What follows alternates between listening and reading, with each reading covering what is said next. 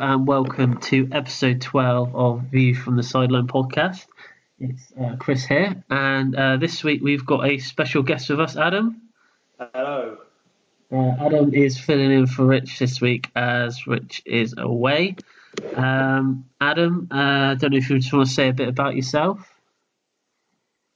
Um, yeah, sort of. Um, Adam, I've um, sort of been listening to the podcast um, since um, day one, uh, the first episode. I'm sort of a Yeovil fan and sort of do follow Arsenal a bit as well. I would say it's more of a Yeovil fan. So, when they're winning, when Arsenal are winning. Yeah, when Arsenal, that's it. Yeah. But yeah, um, so like I said, uh, Adam's filling in this week, um, so we are very thankful for that, Adam. Um, so. Uh, What's happening this week? Uh, so we've got all the, the usual features. So we've got the weekly teaser. Uh, we've got the weekend review of the Premier League games and then also into the E F L leagues.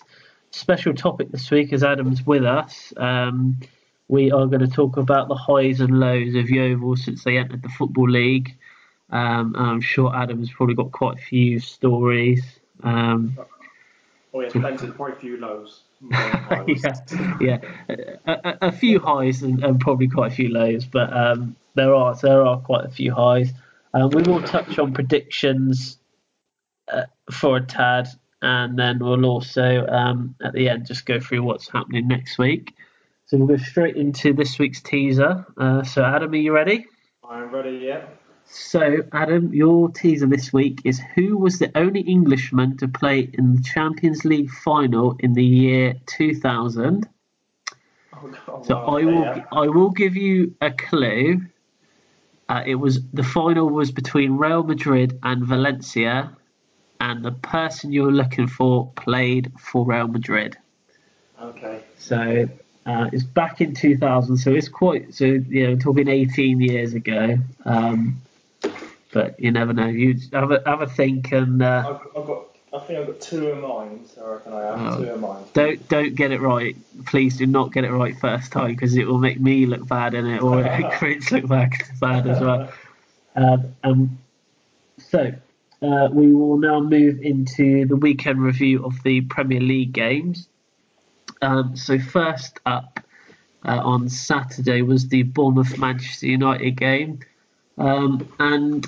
The the thing I took from it was that I thought that the, the game was ve- a very even game. Um, I thought both sides had good chances, um, and I think you, you know United did well to get back into it, and that's a couple of wins now they've they've they've come out with in the last few weeks.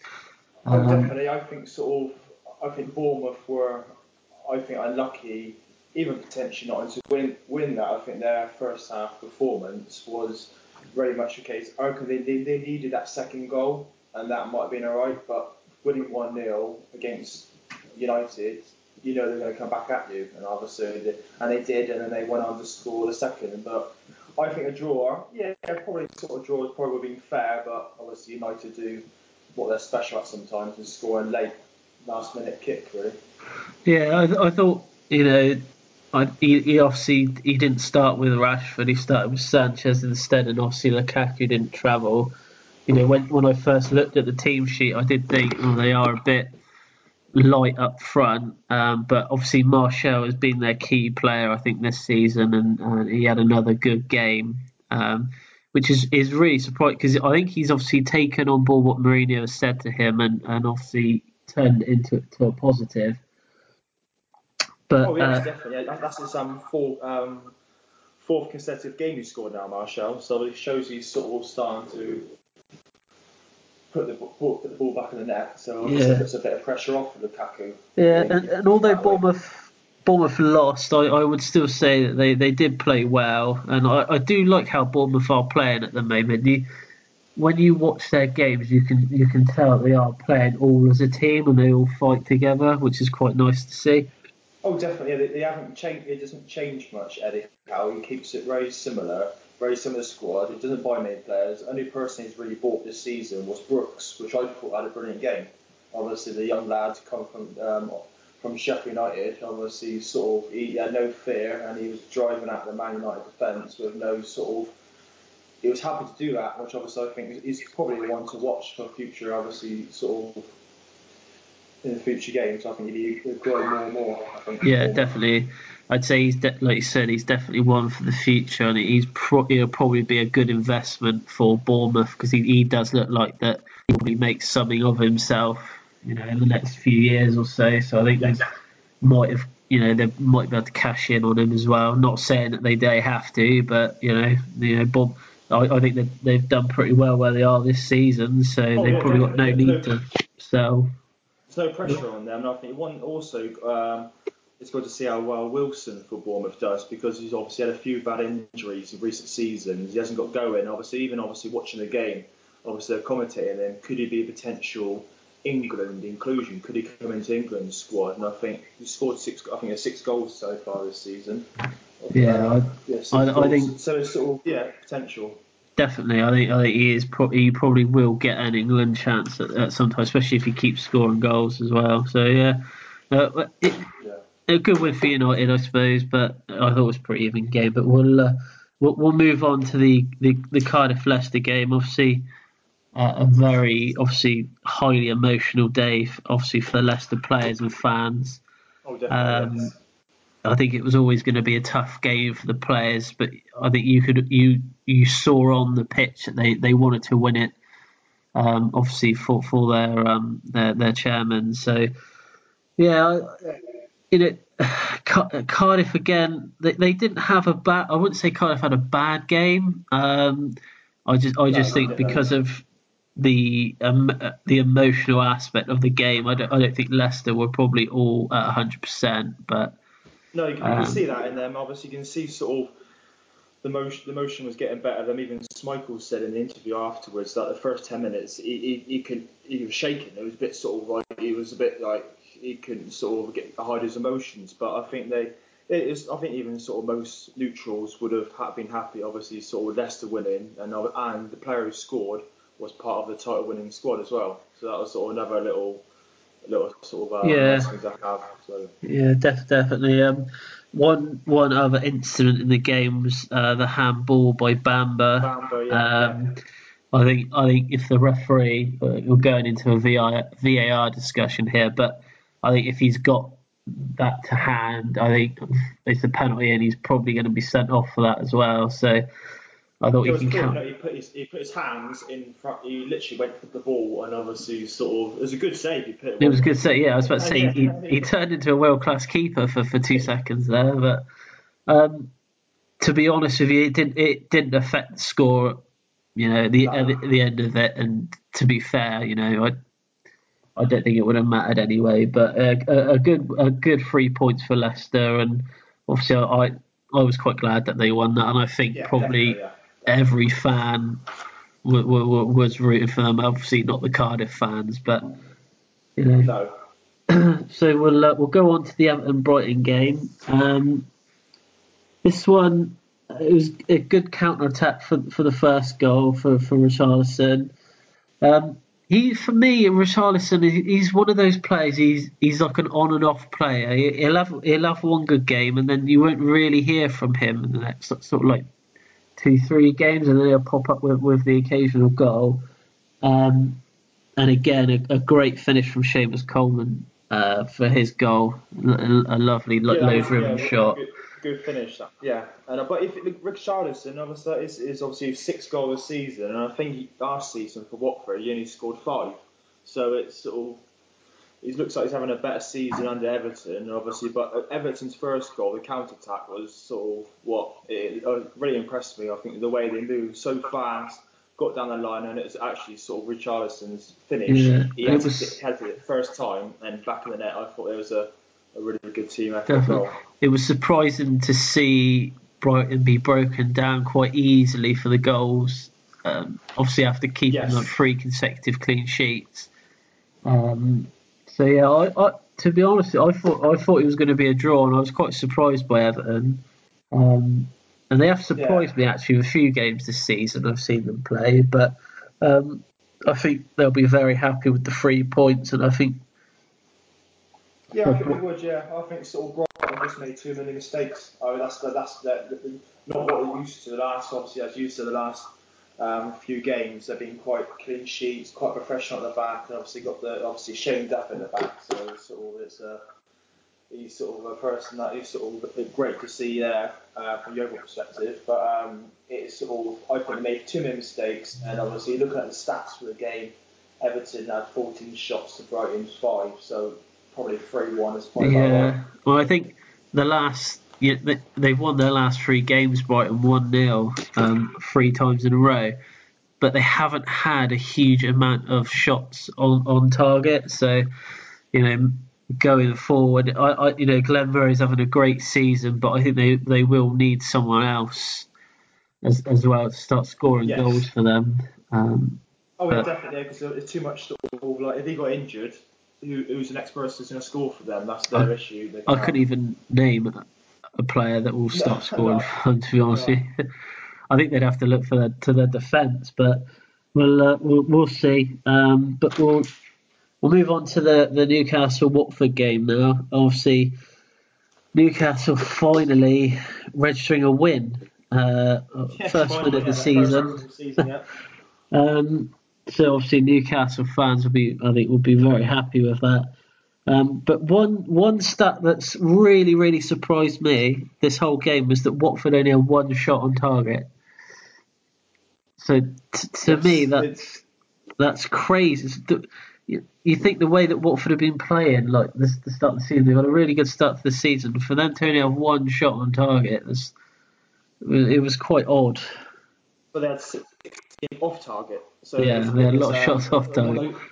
When you're watching the game, obviously watching it, you could, the amount of chances they went, it was probably they should have scored quite a few goals past Newcastle on another day, but they just couldn't hit the target. And Newcastle, well, they needed that desperately. I think sort of looking at the table, obviously you can first win the season and eleven games in. Obviously, sort of it's um, something they vital needed, but a lot of people probably would have banked Watford to win that. Obviously, going by what how they started, so yeah. it's a good maybe, win for Newcastle. Me being one of them. I, uh, I I thought they were going to win that one, to be honest. But uh, the, it pushed Newcastle out the bottom three, so you know, I just I just you know, is it is it going to be one of those wins that, where they win today and then the next four or five games they don't win again? I, I, I really don't know. They're a really hard team to call results for. Yes, definitely. And yeah. The manager, like Benitez, is probably sort of. One of the managers, I don't expect his, his team to be down there. That's no, no, he's to be further up. One, on paper as well, he's probably one of the best managers in the league as well. And I, I'm so shocked that he's still that that he stayed there. You know. Oh, definitely, yeah. He's obviously he's, he's something there keeping him in there, and obviously maybe he wants the challenge too. But yeah, uh, yeah. I don't it know, shows yeah. it shows good character. But I, I have to say, if they do go down, I don't think he'll stay. I think no, I think he will go. He's, he's too yeah. good to go down. He obviously, he was, uh, most clubs would be happy to have him in his squad, obviously his team. So yeah, yeah. Well, he, he did. To be honest with you, he did well when he was at Chelsea. He just, I don't, I just don't think the fans got completely behind him. Obviously, he won the Europa League, so you know. But yeah, we'll have to see what happens in the next few weeks. Yes, definitely. Yes. But uh, so the West Ham Burnley game. So, one for the neutral. So that was a, that was a good watch. That was sort of, I think yeah. that had everything in that. It was it was a really good game. Um, Burnley have now conceded thirteen goals in their last three games, which, which is worrying. Is yeah. very wor- from a, if you were a Burnley fan, I think you'd be very worried by that stat. But West Ham, they they pretty much dominated the game, to be honest with you, but. It was defensive mistakes for Burnley that, that, that cost them the, the, the goals in this game. As far as too many, yeah. I think it's sort of going from Burnley last season when they were a, a rock at the back, they obviously didn't let yeah. many goals in, and this season they just they, they look a completely different squad at the back. They look completely different, and it's just West Ham just sort of opened them apart. And I think the person that impressed me the most, which has impressed me quite a bit so far for West Ham, is Anderson. Yeah, I think he's he was sort of like um, really sort of he had one of those games that obviously sort of everything he touched was going to go in, or his sort of assists and his ball, his passing was on point, everything was on point. And I think this Burnley, but Burnley themselves, Yeah, just too many mistakes for me, obviously, the whole game. Yeah, I think, I think for West Ham now, it's key that they keep Arnautovic and, and Anderson fit and yeah, do not pick up injuries, because they are, I think, the two key players in that squad that I think if they lose one of them, they might be okay, but if they lose both, I think they will they will probably struggle. But I, like you said, I just can't. I cannot see why Burnley they, they haven't really changed their squad too much. So I don't really understand why they're playing so badly at the moment. The only thing I can think of is I know they, they got knocked out of it at the start of the season, but maybe you know the Europa League has had quite a big effect on them, and you know they they've just not recovered from it. I, I, I really don't know, but because there's no reason no. for them to be conceding this many goals. That, Now, Joe Hart, for the first sort of eight games of the season, he was, you know, he was definitely up there with making some really good saves and probably one of the better keepers in the league at the time. But you know, I, to be honest with you, I don't think he can. I, I think it's more the defence in front of him. I think that that, that are shipping the goals in rather than him not making the saves. Oh, definitely, because that's uh, they've conceded twenty-five goals now in the first eleven games, currently. Uh, but it's, it is sort of.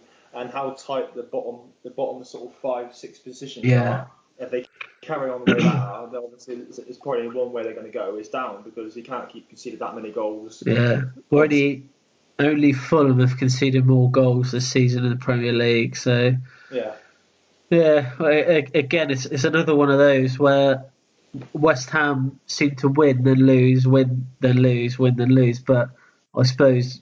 You know, if you win half your games in the season, you're more than likely going to stay up. So, yeah, exactly. Yeah. I'm sure West Ham probably. I'm sure there's a bit more ambition for West Ham to finish like sort of high. If it's Watford and uh, Wolves and Brighton above them, Bournemouth above them, I'm sure the West Ham fans are thinking, "Why are we not there for? It's yeah. Why are we not?"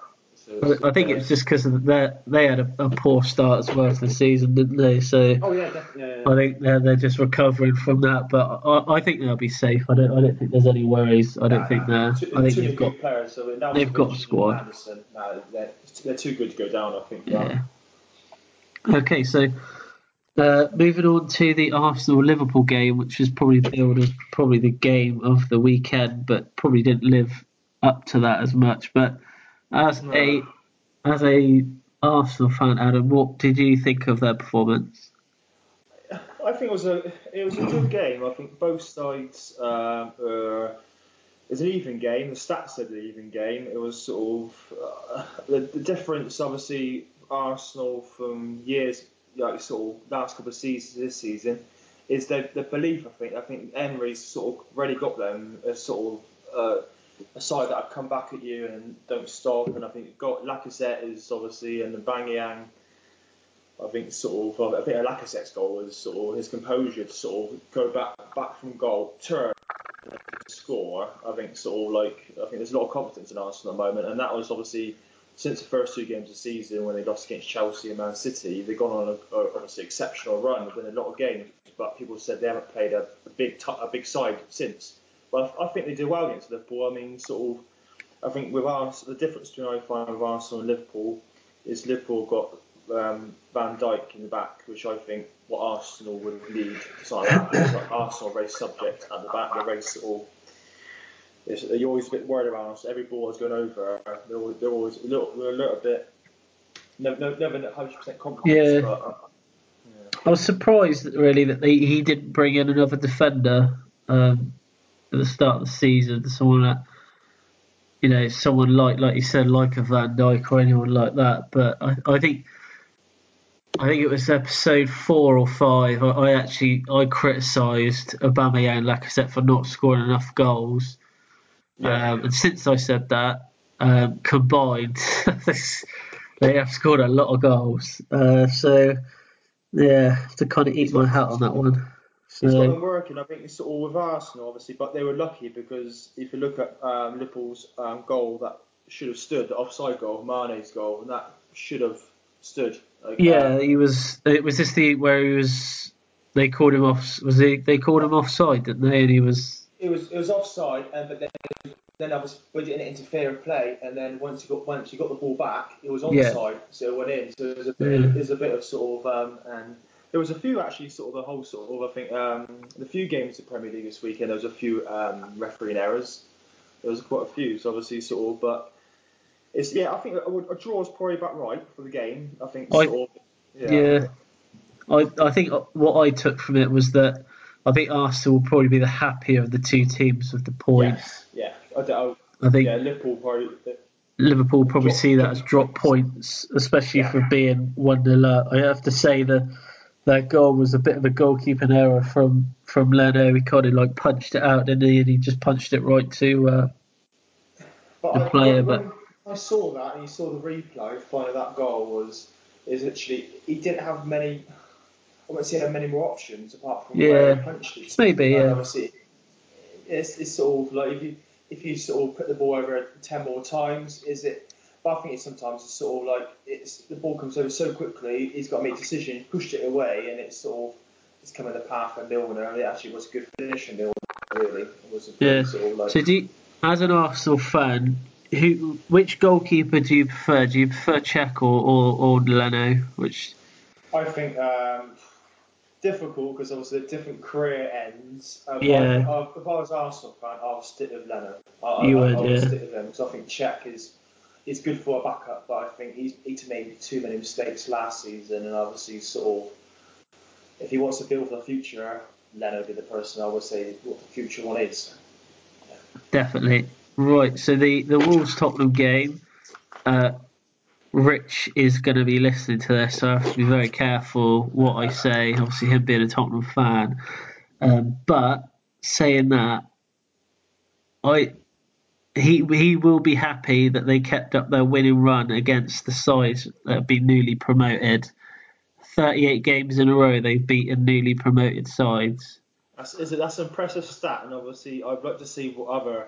teams have uh, got the same sort of stats. It's ridiculous. Stat it is, that's it, that's an just awful impressive. stat. It's an awful stat to have against your club. I just, uh, he, he loves that stat. And every time that he they beat another newly promoted side, he always messages me to let me know that they've they've, they've extended their run. But the actual game itself, it was quite it was quite a strange game because.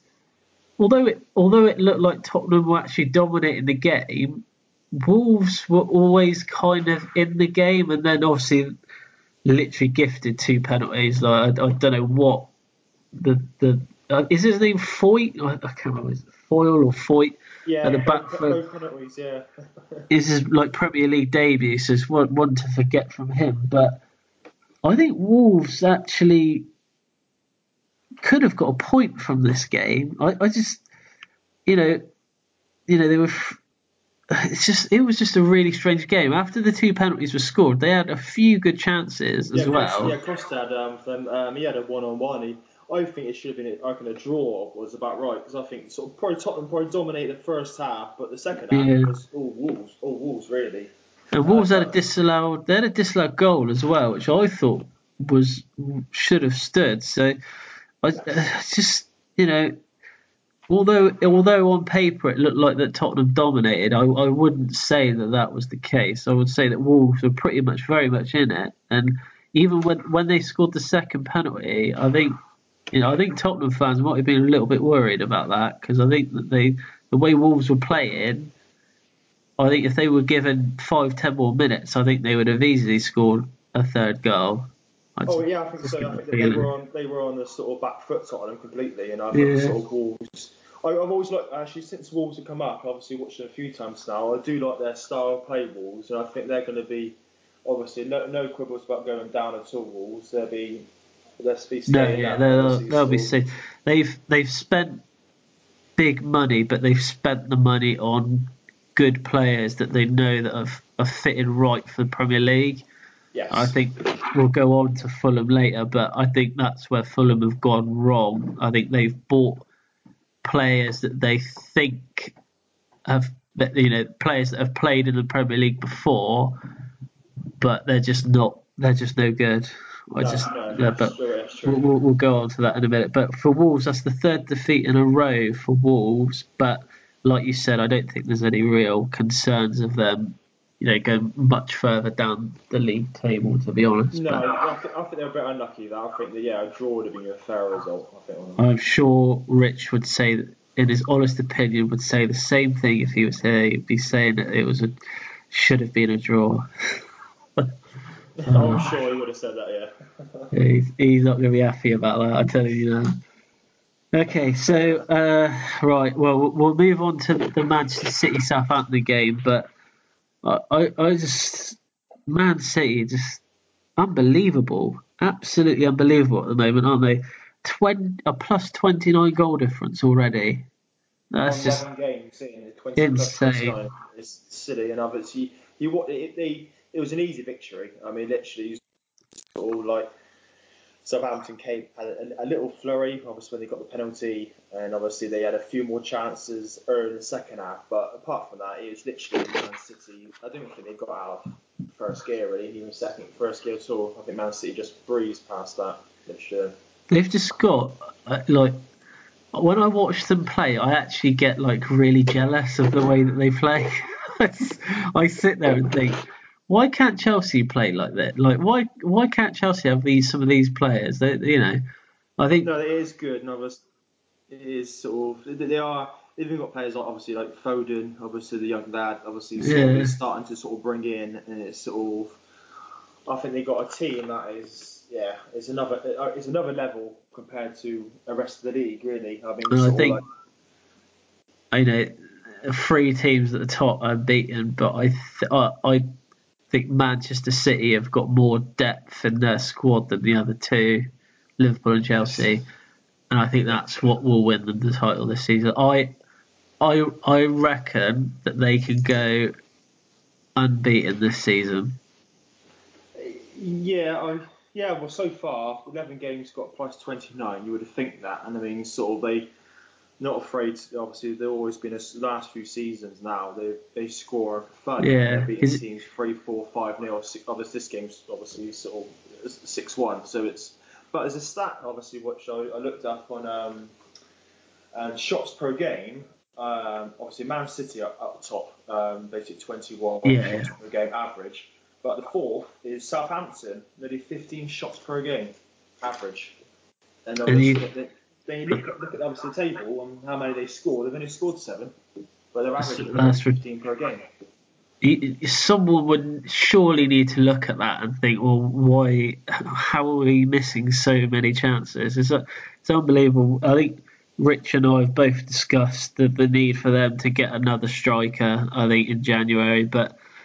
I think for Mark Hughes now, I think it's it's time is, is sort of ticking yes, for him now. I I think he's probably got no more than three games to, to at least get a couple wins. I, you know, I think I think you'd probably be let off more for you know the game against Man City because I don't think you're expected to beat Man City. But no, I think they've got two really like they got team play, they're playing teams around them. I think in the next two games, I think one of them's Watford.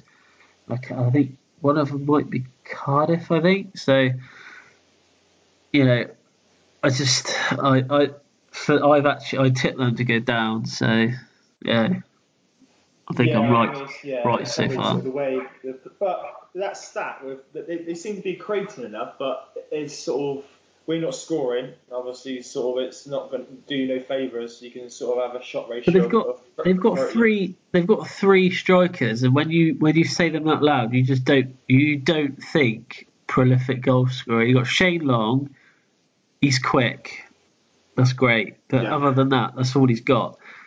You've got um, oh, I've forgotten his name now. Bloody hell, uh, Danny Ings. Yeah, li- literally. Had two bad injuries at, at Liverpool. Hasn't re- you know scored a few goals for Burnley, but hasn't really proven himself. I would say in the Premier League. No, definitely you know. Not yet. So I, I just they desperately need a striker, um, but whether it'll be Hughes choosing that striker, I don't know. I'd, I think yeah, I think his time is coming up. You need to score games, and you can look at this. There's sort of. They've only conceded twenty, obviously, which is only, but obviously, sort of, it's a bit better than the rest of the teams below them. But I mean, yeah. sort of, It's going to be, yeah, they have to be careful because they can create many as they want, but they're not going to start scoring them. Well, they're going to keep they conceded, they conceded a, nearly a third of those of the weekend. So. Exactly, yeah. So just, yeah. before, before Sunday, it, it wasn't too bad, but you know, I, yeah, it was, we'll see what happens there. But um, again, Man City, I think, you know, I think as the weeks go by, they probably will just creep more and more ahead.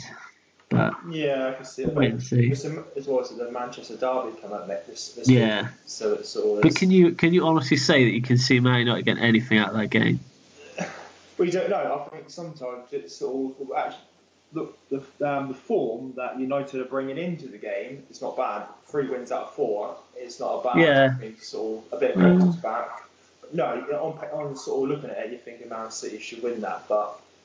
I think it'd be closer than you think. Oh, it's quite something yeah. like a draw on that. Yeah, that's what I'm going by. I heard City fans were calling for five or six goals again, but well, maybe not. Right, so uh, the Chelsea Palace game, not a great first half for Chelsea, if I'm honest. So, you know, they were one nil up at half time, but it was quite shaky in defence for most of the first half. Yeah, Saha had a few chances, didn't he? Yeah, yeah. Causing problems left, right and centre. But I thought one thing that Chelsea did do well is every time Zaha got the ball, there were two, at least two people on him, if not three people on him, just trying to stop him from getting anywhere near the goal.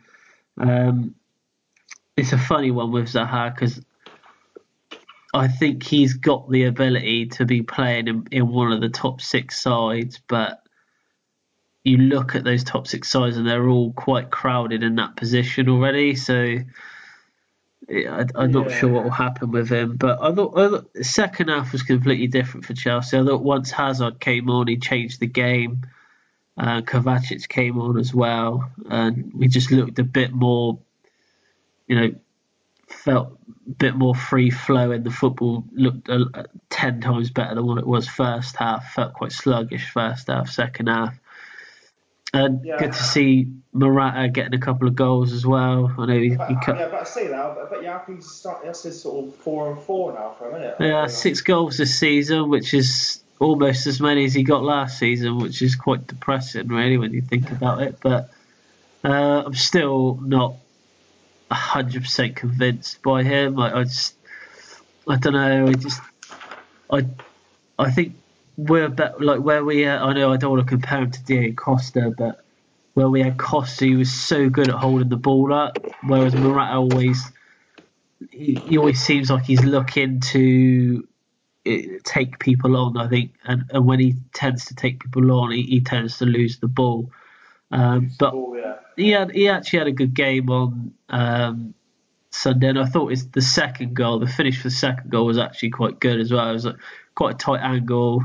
Uh, he was unmarked, but you know he managed to get the ball down and, and, and put it into the corner of the net. But but it, it worries me that we were we were sluggish until Hazard came on, and it why took it. When the reason why he didn't start? Well, he still he's so he got a back injury like a couple of weeks ago, and I think that they're just trying to ease him back in, um, like gently. Um, Because he didn't play the, the League Cup game midweek against Derby.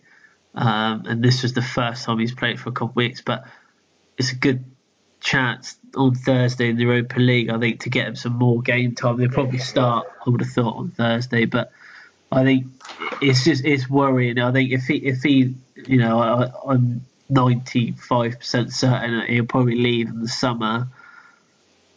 But that's it's just going to be a massive gap in the squad, I, and I don't know he's anyone out. He's a key out. player, obviously. Once he comes on, the team seems to be completely different. But he's he's the sort of player that can change a game, click of the fingers, and it's sort of it is.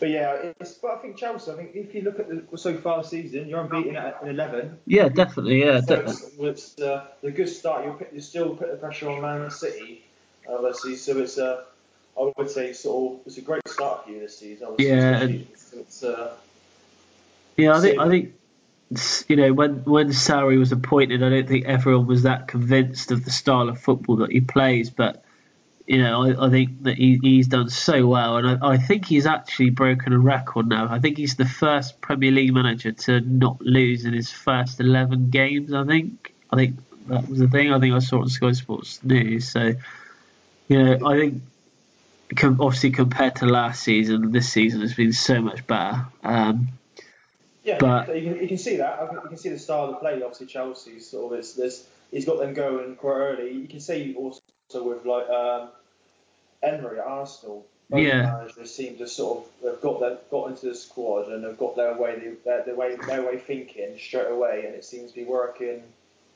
for both managers. Definitely. One one thing that, that we do different this season than what we did last season was that when when we go one nil up, We don't we don't sit back anymore. We used to just invite pressure, but now he, he's kind of yeah. taken that away, and he, he's almost in the mindset of, of one nil is never enough. You you need that second goal, so you need to push for that second goal. Then maybe you can sit back. But last season it was all about scoring the goal, going one nil up, and then defending for the next seventy minutes and just hoping that the other team don't score. But yeah. Yeah, it's good so far. I mean, yeah, I think sort of with uh, Man City, with Chelsea and Liverpool, both all three teams unbeaten in eleven games. So, so I don't think that's happened eight seasons. We've got three teams unbeaten. So oh, no, definitely not. But we'll uh, we'll see how long it lasts. I get a little bit more nervous at the start of every game now, thinking, is this the one that we're going to lose? But you know, so far so good.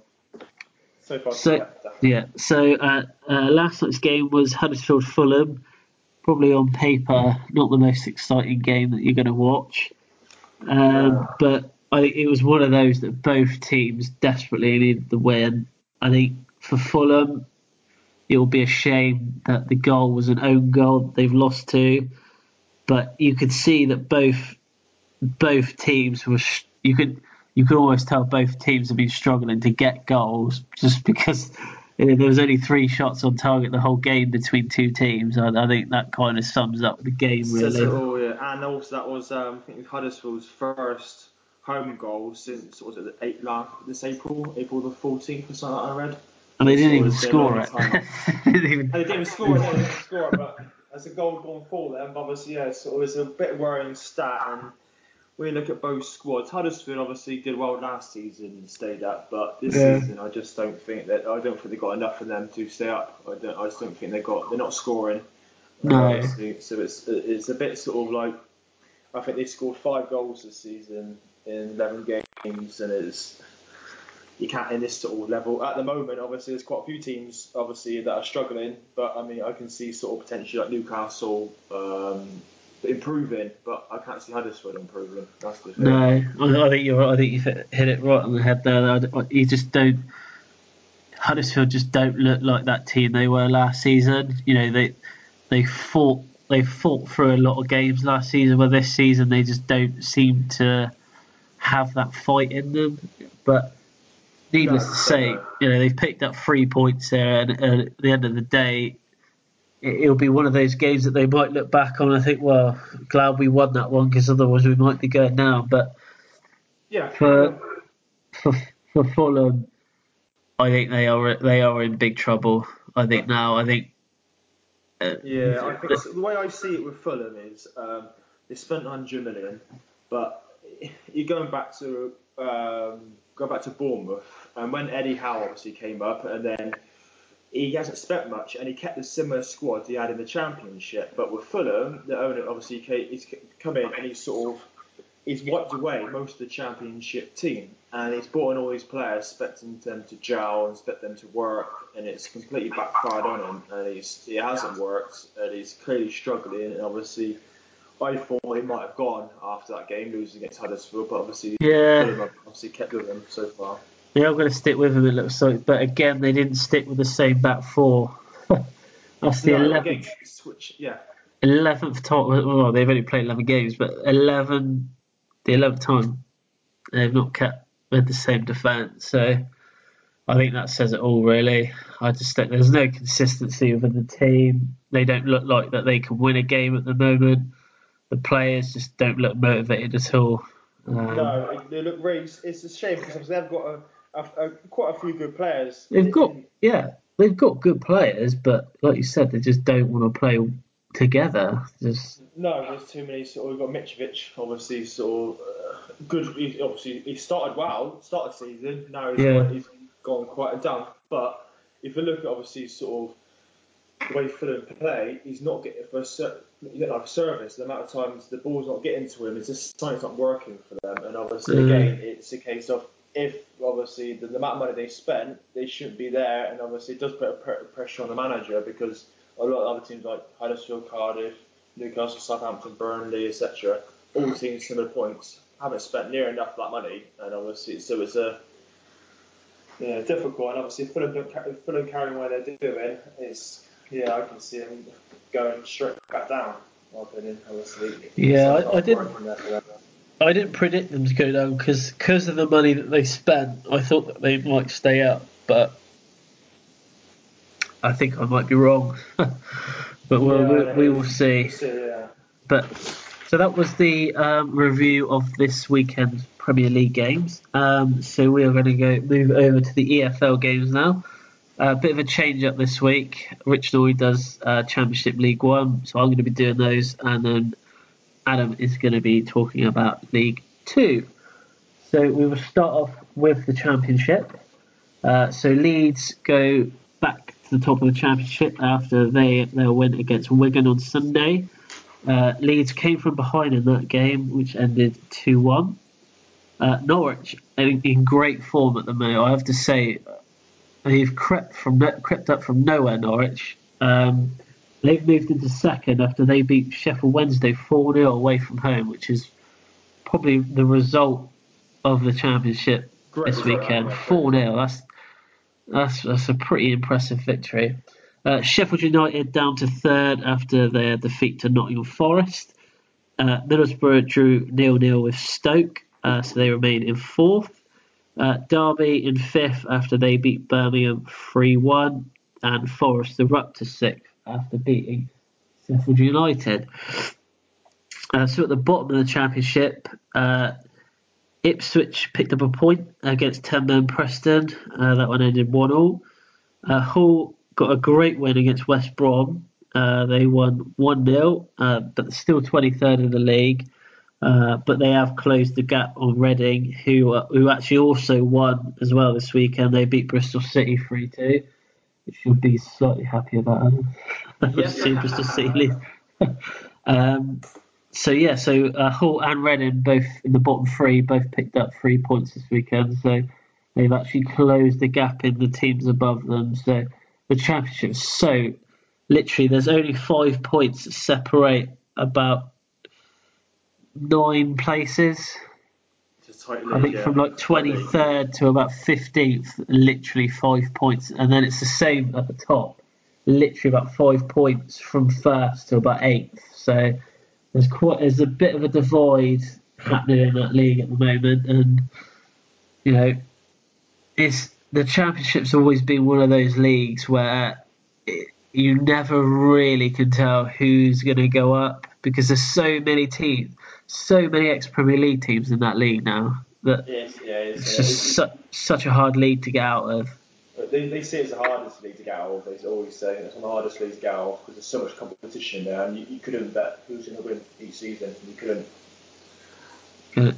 So we'll uh, move over to League One now. Uh, so top of the table, Portsmouth beat Bradford by a goal to nil, and in second, uh, so Sunderland have moved up to second place now. After they beat Plymouth away two nil, and Peterborough dropped to third after they lost away to Wickham one nil.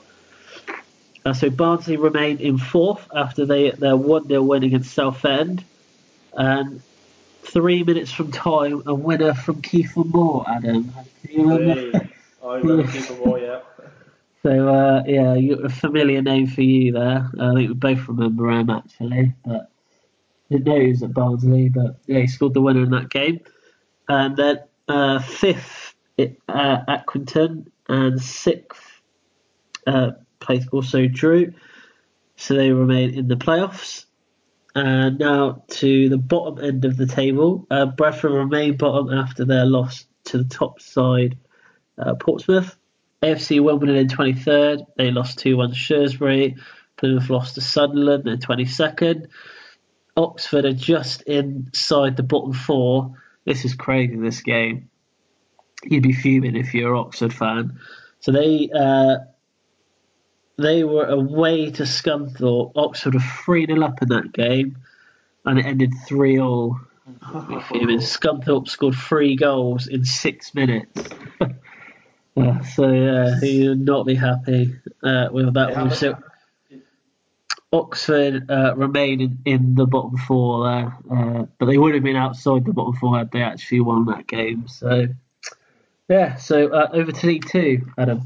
Right, um, we've got uh, first is Alex Lincoln still, uh, another win against um, Forest Green. So they still pop up the table, obviously doing exceptionally well so far, Lincoln. Obviously, sort of been quite impressed, obviously, what they've done. Um, second is um, M K Dons, um, who also uh, won four, uh, won four nil against Crawley. So obviously a cracking result for them. In third, um, it's Colchester, who, uh, who also won one nil against um, Swindon. And fourth is Tranmere, who also won again two nil against Exeter, who are down to ten men. So Exeter slipped down to fifth now. That's our second loss in a row now. So they've been, yeah, they've been slipping down, haven't they? Because they were second for quite a while. And, uh, yeah, the last uh, five games they've only won one, lost two, and drawn three. So it's, it's easy. Yeah. All of a sudden you're up there, then you start losing yeah. form, and you start slipping down. So obviously, definitely, yeah. They need to obviously sort of start winning again. Um, Newport, who are six, um, lost three two uh, against Carlisle. Again, Newport obviously sort of a bit of a dip in form again. Obviously, they started uh, well, and obviously they've they haven't won in four now. So it's sort of another team that uh, they, also um, a stat that I remember. I think I heard you say before. They've got a minus goal difference. Yeah. yeah. Well, that was purely thanks to Yeovil, really. I think. It was, yeah, that's, yeah, that's true. Yes, it was. And they still got it. That's the thing. That's sort of the, they're up there in six, but with a minus goal difference. It's so crazy, uh, isn't it? It is crazy. crazy. And the last um, playoff spot is currently Stevenage, who won three two against Oldham. Um, Forest Green, who were eighth, dropped down. Obviously, lost two one against Lincoln. But obviously, Forest Green, another team that's sort of um, um, a small budget team, and obviously they're doing well. And obviously, but they've obviously lose against Lincoln. It's not a bad thing. Lincoln obviously seem to be beating everyone this season, so it's yeah. Uh, Um, you go down to the uh, Yeovil, obviously we mentioned before, um, they lost two one um, against Morecambe. Um, if, but if you wanted to just quickly look at the stats for that game, uh, Morecambe had three, sh- three shots, three on target, none off target. Yeovil had seventeen shots, seven on target, eight off target, and lost two one. And that says it already, I think, of that. I think that's sort of just um, not the greatest, but... Yeah, that's like when you play, if you play a game of FIFA, you lose like one nil, you look at the stats, and you think, how have I lost that game? You'd, you'd be smashing that controller, that's what I'm yeah. Um, down the bottom of the table in League, uh, League two, we've got Macclesfield, who have been there since the start of the season, really, obviously, um, really struggling they are. Um, they lost four one against Bury, are really sort of fearful. They're starting to lose a bit of ground. They won, a, they won um, about four games back, I think, and obviously four a bit, a bit of luck back for them, but they lost three in a row now, so it's uh, and they've got a six-point gap now to, to be safety. Um, in twenty-third, we've got Cheltenham, who drew two all against Mansfield, which is not a bad result from them. Um, twenty-second, um, we've got Notts County, who drew two all against Portsvale. Notts County had a bit of, they had a terrible start. They came back, and now they've gone back to losing ways now. That is um, four, three, three losses in a, um, in, a, in a row and just drawn that one. So, yeah, so it's a bit of a, bit of a shock, that one, Notts County. They're, they're a big team to be down there. And the last twenty-first is Grimsby, who lost one nil against Cambridge. And that is League Two. Cool.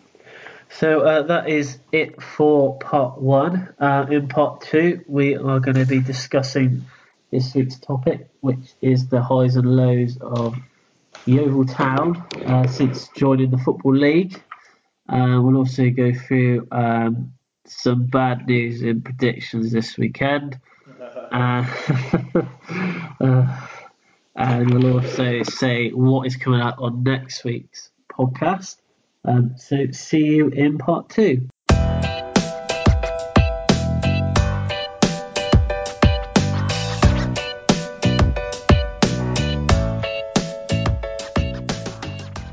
Hello and welcome back to View from the Sideline podcast. This is part two, and uh, we are going to be discussing uh, our topic this week, which is the highs and lows of Yeovil Town in the Football League.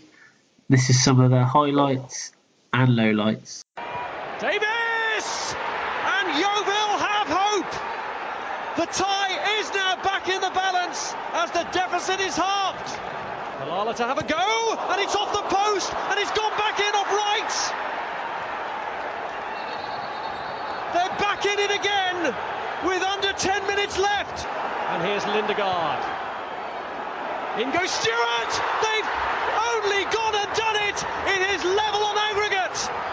Three minutes to go, and Yeovil have pulled it out of the fire. Walt Morgan, that's fallen short. Morris is in here. Lee Morris for Yeovil. It's Aaron Davis. He could win it. He probably has won it for Yeovil. It is Robbie Williams. Oh yes, Robbie Williams. Let me entertain you. Blackpool are ahead. And look at the freedom here for Parker. Tries to bend one. Oh, and he's done it too. It's a superlative goal from Keegan Parker. And Blackpool are two nil up. That is it. Switch on the illuminations early this year. Blackpool are promoted. And that's a lovely ball for Dawson. What a chance. And what a start for Yeovil. Less than five minutes gone and they've wiped out the first leg deficit. The ball played into Upson. Is that the goal that sends Yeovil to Wembley? And an explosion of noise is about to happen here. Who said Sleepy Somerset didn't love its football? Yeovil Town are on their way to Wembley. Gary Johnson, the Yeovil legend, has masterminded another great triumph. Oh, and it's an opening goal. What a start. Madden, after just six minutes, gives Yeovil the lead. And the team that scores first in this final usually goes on to win.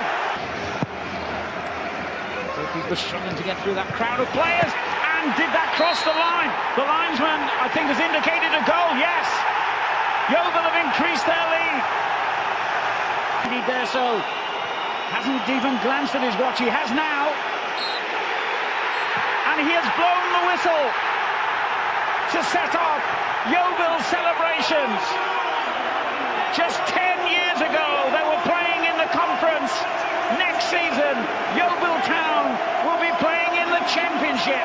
Okay, so that was some of the highlights and lowlights. Um, but I am going to hand it over to Adam now, who's going to kick us off with this topic. Adam has is probably, out of everyone that I know, is probably the most dedicated Yeovil fan I think I know. Uh, so, Adam, the floor is yeah. yours. Don't know where to sort of start. I think sort of I've done a few stats with with Yeovil. I mean the highs and lows. If you want to sort of quickly look our life in the football league so far, um, if we go through quickly the positions we finished in, um, the first season in League Two we finished eighth, just off the playoffs, literally just off the playoffs. Um, so it wasn't a bad. And the next season we won League Two, which I think was sort of like sort of under Gareth Johnson, and then sort of into League One. First season was fifteenth.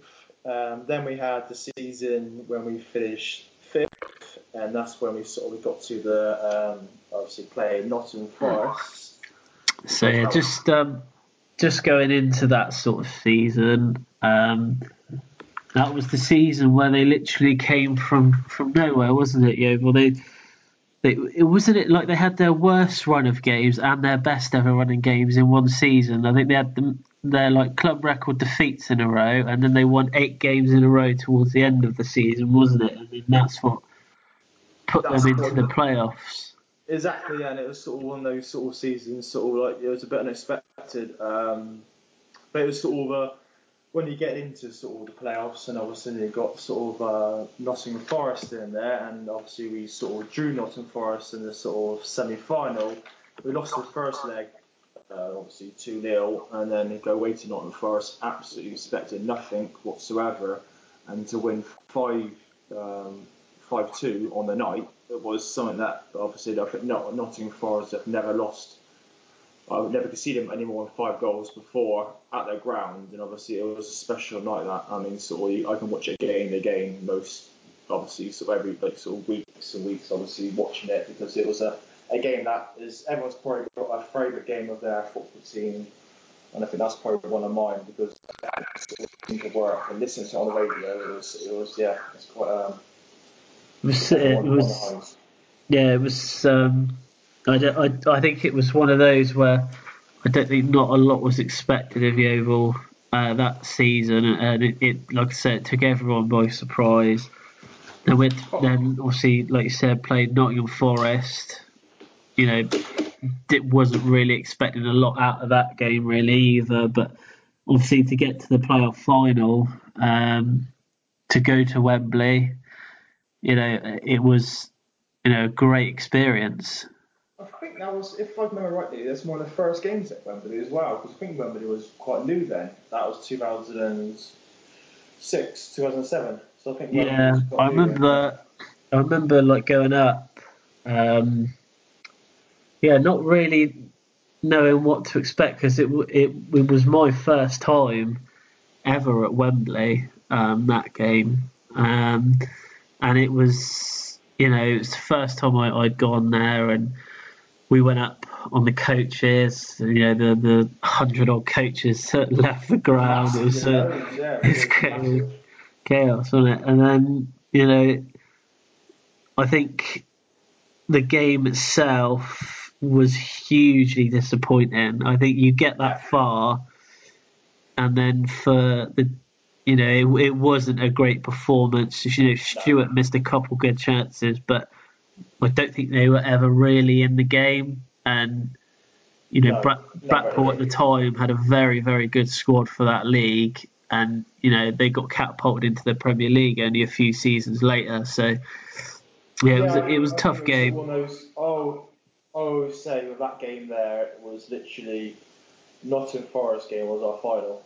The Blackpool game was, it, we just didn't turn up. It was it was disappointing. We didn't turn up, but I think again it was to get into the playoffs in the first place was uh, overachieving in the first place. So I think it's sort of, it was good. I mean, sort of the final was disappointing, but I think the, the Nottingham Forest game away will probably live in a lot of Yeovil fans' memories Definitely. For a long time. I mean, if you look, if you quickly looked at the, the table that year, obviously when Yeovil were in that one, you got people like Bournemouth, Brighton, and obviously Fish near the bottom, uh, Swansea in there, so it's a, it's a quite. A, this shows you so there's quite a few sort of how times have changed. I think sort of with um sort of with certain teams. Obviously, sort of it's a uh, quite funny how some of the years. It's crazy, on, isn't but, it? When um, you think when you think yeah. those teams are in the have been or are in the Premier League now, just just shows you what, what might have been, and it's just one of those that you know, you never you never know what can happen. But no, I think if we carry on now um,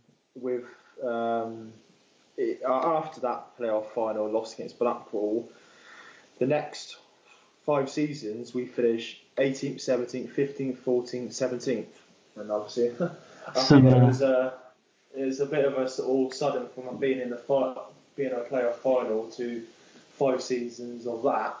I think it's been, it been quite hard seasons. Then that led up to uh, twenty twelve twenty thirteen season in League One, uh, where we finally got to Wembley and played um, Brentford, which obviously I um, went up with you, didn't I? Yeah, yeah, because uh, we uh, where, yeah. we went and watched that.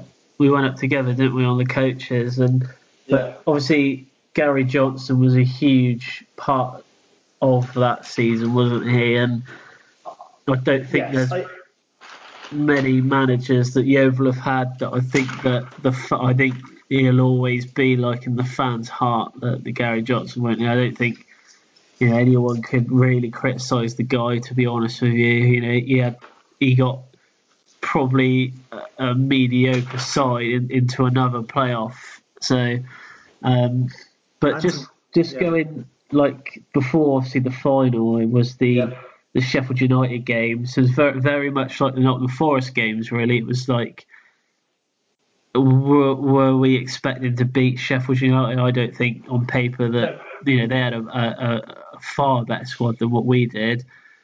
But, you know, I, I think one of my favourite ever atmospheres at a football match was the, the game where they came down here, the second leg. Oh, you know, yeah, that was, that was it's, like, yeah, you went, didn't we? Yeah, we were, we were it's that, front, right? yeah, we were at the front, like, stand, like I think stand, we were standing, weren't we, on terrace? Yeah. And it was, you know, the, you know, when, when we got the, Dawson got the early goal, yeah, and then obviously was, the, the... I was pointing to that. So yeah. Early, that was, it killed their one nil lead from the last game. That was it, it was literally gone. It was, it was in five like, minutes as well, wasn't it? And then... Then it was very much Sheffield United pressing, and I think they had a few good chances. Stetsman yeah, could save, uh, and then obviously their their ups and header. I, I think I will remember that goal for the rest of my life. I think, yeah, yeah, I think so as well. I think I, that sort of, it, it, as soon as he, sort of, I think it was um, Paddy Madden, obviously. I think crossed it, wasn't it? Yeah. And sort of, as soon as he jumped, I think everyone was heading the ball in. I mean, literally everyone was. Hit that ball and back in there, and the, the, I think the hugest part has never been so loud. That the, goal, the noise the that came was just yeah. unbelievable, wasn't it? And like literally everyone was piling forward. It was, it was such a great atmosphere that day, and you know we was. I think everyone was, you know, so happy that they'd actually won, and then the pitch invasion at the the end. the, the, oh, stu- yeah. the stewards trying to stop people from getting on the pitch. I don't think not they had a chance, a ch- not a they did not stand a chance that day for stopping anyone from getting on that pitch. But going back to Gary Johnson, you know, it, it was his second spell at the club. It was, yeah. Um, I well, his, quick- first, his first spell, if you look at his go back to his first spell, is he's been the most obviously successful manager in recent times at the Oval. His, yeah. his, his first spell, he won the conference. He, he won League Two. He won the F A Trophy for the first time back in two thousand two. And then he won the obviously got into, um, won the League Two playoffs. Obviously, what we're talking about now is apart from that, any other manager we had Slade, um, who got us into the final against um, Blackpool. But um, apart from that, no one else has really sort of done it no. apart from Gary Johnson. I just think he always had that connection with the fans uh, yes, that I yeah. I don't I, you know. Darren Way at the moment, I feel, has got that slight connection. Um, but I think the team that Gary Johnson had at the time is better than the team that we have now. Um, oh, yeah, actually, yeah, with, with, um, especially that season um, when you had Paddy Madden, who was a great find. He was the top scorer, top scorer, wasn't he, in the league that year? He was, yeah. He was top scorer. It, um, Paddy Madden, he had twenty-two goals, I think, that season. And obviously, it was that for to come from Carlisle, who, who did nothing before, and then to score those, um, score twenty-two goals for us in not a full season either. It wasn't a full season because obviously he came from Carlisle. I think it was November. I think if I remember right, this on that. So it's a, it was a, uh, a brilliant sort of occasion for you to sort of find someone like that, and him to sort of straight away sink into the squad and score the goals. So, and then obviously after the, the after the Sheffield United game, it was the, the game against Brentford at Wembley, so it was another trip up to Wembley. oh, yeah. Uh, probably felt a little bit more optimistic this time, I must say. Yeah. Um, and then obviously get Paddy Madden getting the early goal, uh, I think yeah. helped yeah. helped everyone's nerves a bit. But again, the noise from the crowd, which is unbelievable, like thirty odd thousand Yeovil fans. It was just, it was just, it was such a surreal experience. Um, and then it was yeah. the corner, the corner comes in. Obviously, we were at the other, we were at the other end, weren't we? So this goal, yes, you were, we yeah. couldn't actually tell if it had actually gone in or not, and and everyone was kind of like, is it in? Is it in? And obviously, Dan Burns' header. Yeah. Uh, and then it was a case of sitting back. You know, Brentford getting the goal second half, but it was think, squeaky bum times a bit um, second half because I remember it, it was all Brentford in the second half. So literally, they were just they were, uh, quite, they had loads, I wouldn't say they had loads of chances, but they had enough to scare a lot. A lot of us were getting a bit edgy, but um, yeah, we didn't. Sort of, we didn't really get to see a lot of football second half, and we were we were sat out. Didn't we? No, it was literally all at the other end. Well, at the end, yeah. But um, I guess when that final whistle went, I think it was uh, it's probably obviously the big, biggest achievement ever, obviously, of the Oval to get. Such a, a magical moment, wasn't it, for everyone involved in the club.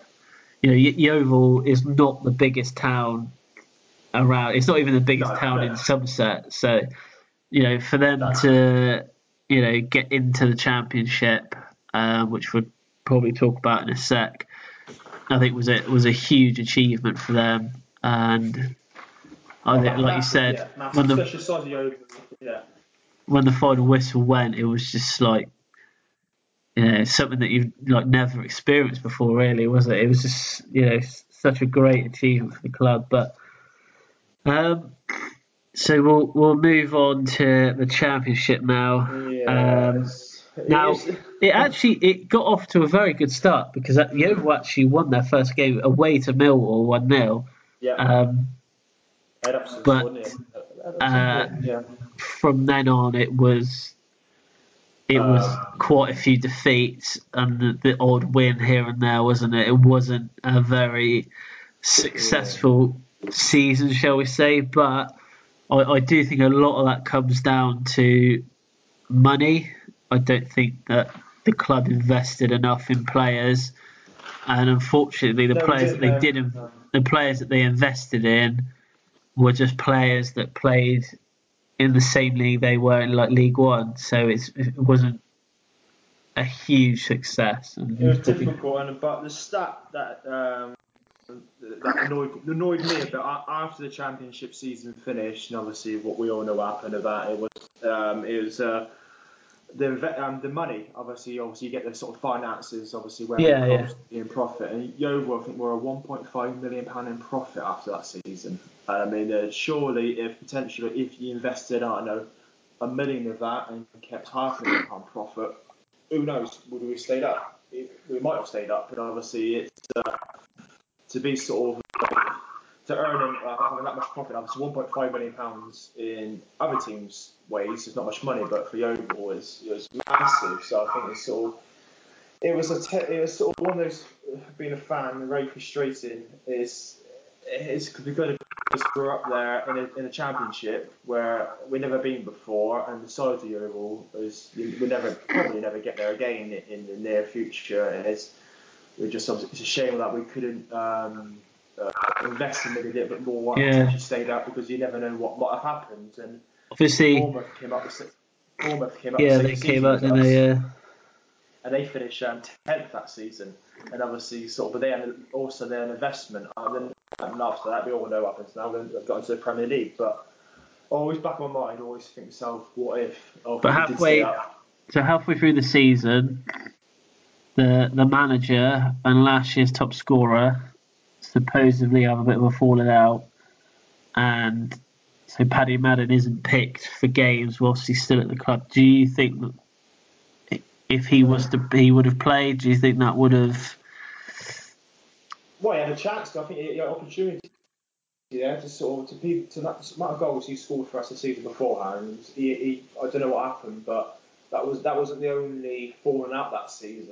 Though, obviously, if you look at obviously we lost Paddy Madden, and then we um, we had Ishmael Miller come in that season, and he left um, about five six games to go, and he fell out with Gary Johnson. So, not obviously sort of.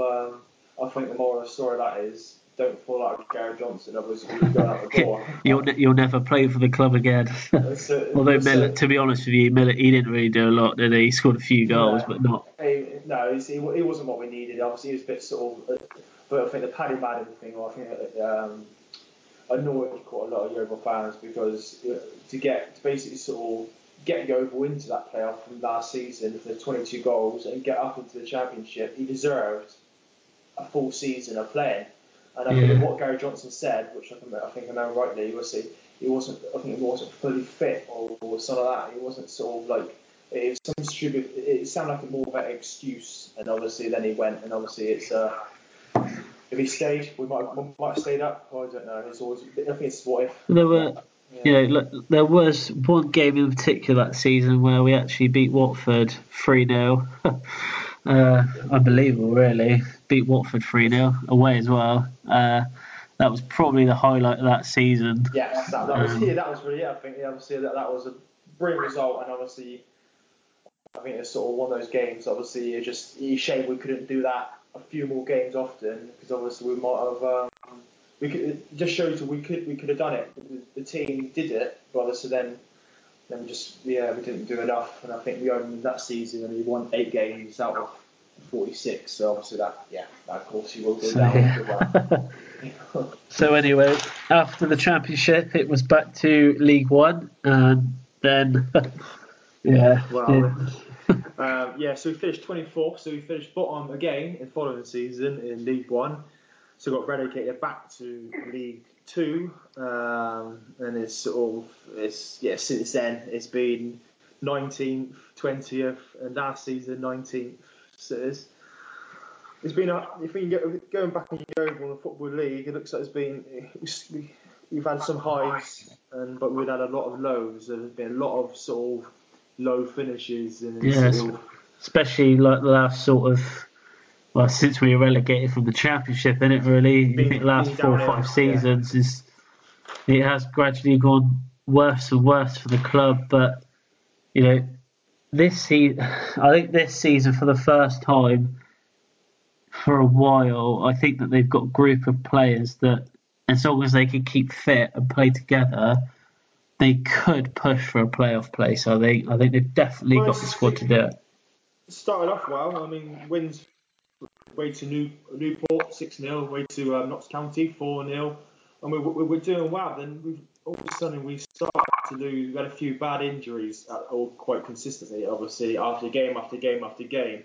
And we just dropped off. We literally just sort of gone again. And uh, but we started to pick up a few results. Last Saturday, we we're starting to get the injured players back again. So obviously, as long as they carry on from what they started off with, who knows? I mean, it's, it's better. The season's better from the last probably four or five seasons.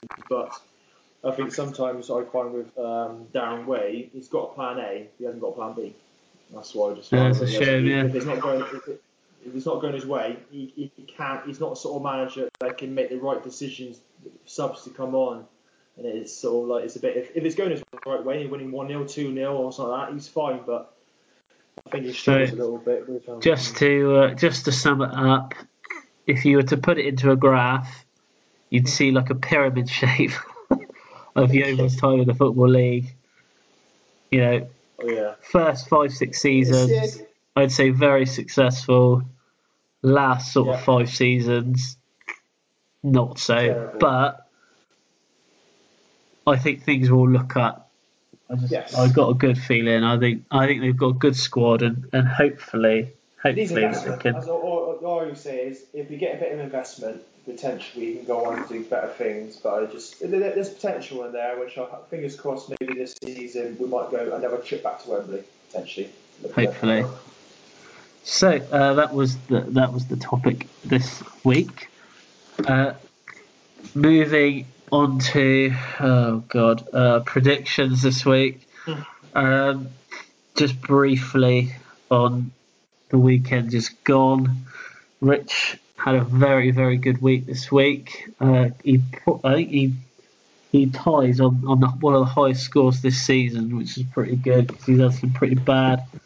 Uh, results recently, and then uh, the so last week's special guest was my wife, and uh, she beat me, so uh, I've not heard the last of that uh, yet.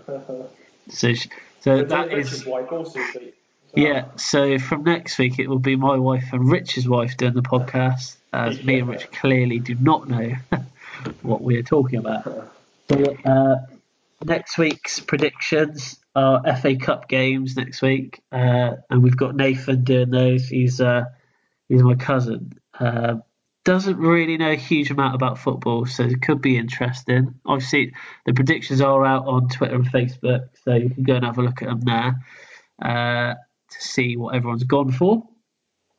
Uh, Adam, do you want to briefly talk about your week on predictions that you did? uh, yeah. Um, bit like Adam, bit of Adam, Adam actually holds, holds the record for predictions at the moment of the worst score. Well, he didn't actually score any, so yeah. Uh, so we might give you another go by the end of the season. because yes, you because uh, you you're doing us a favour at the moment, so you might get another chance. Um, but we'll move on to the teaser. Uh, so, have you had any? Ch- well, not really had that much time to think about it. But so, who was the only Englishman to play in the Champions League final in the year two thousand between Real Madrid and Valencia? Uh, now, you did say that you could think of two players. Yeah. Uh, but I can I, only take one answer, I'm afraid. I was in my head. It would be McManaman. Oh, well done. Uh, Adam has got the teaser correct this week, which is really frustrating because it took me yes, ten weeks to get one right. So, oh, I thought it was quite different. That's really well, you've done really well to get that one right. It's, I, I think I stuck in my head because another person I had in my head was who went to Real Madrid, and obviously um, Owen went to Real Madrid as well, but that was, that was later on. So yeah, yeah. Was like McManaman go that way. Yeah, I was just having a look at a few old Champions League finals, and I saw that, and I thought, I, and I saw there was one Englishman in there, so I thought, well, that might be a good teaser. But well done, uh, congratulations on that. So uh, well, you're you're sort of you're, anyway. You're one podcast down, one and one correct teaser, so that's one hundred percent record. So. Uh, you'll be happy with that. Uh, so just a bit about what's coming up next week on the podcast. Uh, so next, Rich is back. Well, he's supposedly back next week, but you know, fingers crossed. Um, so next week's topic um, is quite a lot of people have been talking about it at the moment, especially with a certain way Rooney coming back into the England squad. Uh, we're going to talk about players coming out of retirement and if it's the right thing to do. Uh, so we'll be discussing that next week because there's been a few players in the past that have come out of retirement. And obviously with the news that Wayne Rooney is going to be playing for England in the international break next week. Uh, so although I will say he has scored quite a few goals for D C United, so we'll leave he's it at well, that. He's done well this season for them. Yeah, he's done well. So that is it for this week's podcast. Uh, just uh, a thank you to Adam for filling in this week. So I've already drawn myself there. Thank you very much for sort of asking. That's all right. And uh, so we'll be back next week as usual uh, with myself and Rich. So it's uh, goodbye from me. And it's goodbye from me.